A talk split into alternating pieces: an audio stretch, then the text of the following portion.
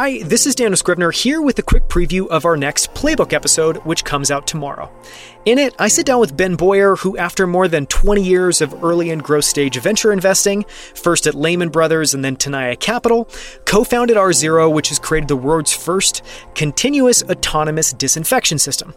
I sat down with Ben to talk through the lessons he's learned over the last 20 years as a VC, including what he learned investing in the first wave of Chinese internet companies, what makes a great board member, and what he's learned about endurance, as well as his advice for founders and investors.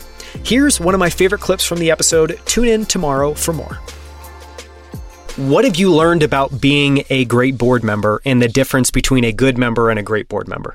yeah, I hope I'm I'm a, a, decent board member. So what I would say is similar to uh, the fact that not uh, there's no right way to build a company. Um, I don't think there is a singular role for a board member to play in a business. I think it depends on what the business needs. Um, I've worked with entrepreneurs that are young and uh, not very experienced, and my role is very different in working with those people than it is with someone who's been around the block. This is their third startup there is a role in that environment for a board member, um, but you might be spending less cycles late at night trying to calm down someone than you are just looking to help them with recruiting and the like.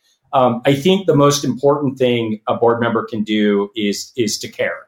I've had board meetings, not at R-Zero. I have a wonderful board at R-Zero, but I've been involved with startups where things don't go well, and the board members uh, from some of the other investors just leave. They stop attending um, and I understand there's there is some concept of look, I, my time is valuable, and I'm going to allocate it where I can have you know the best return.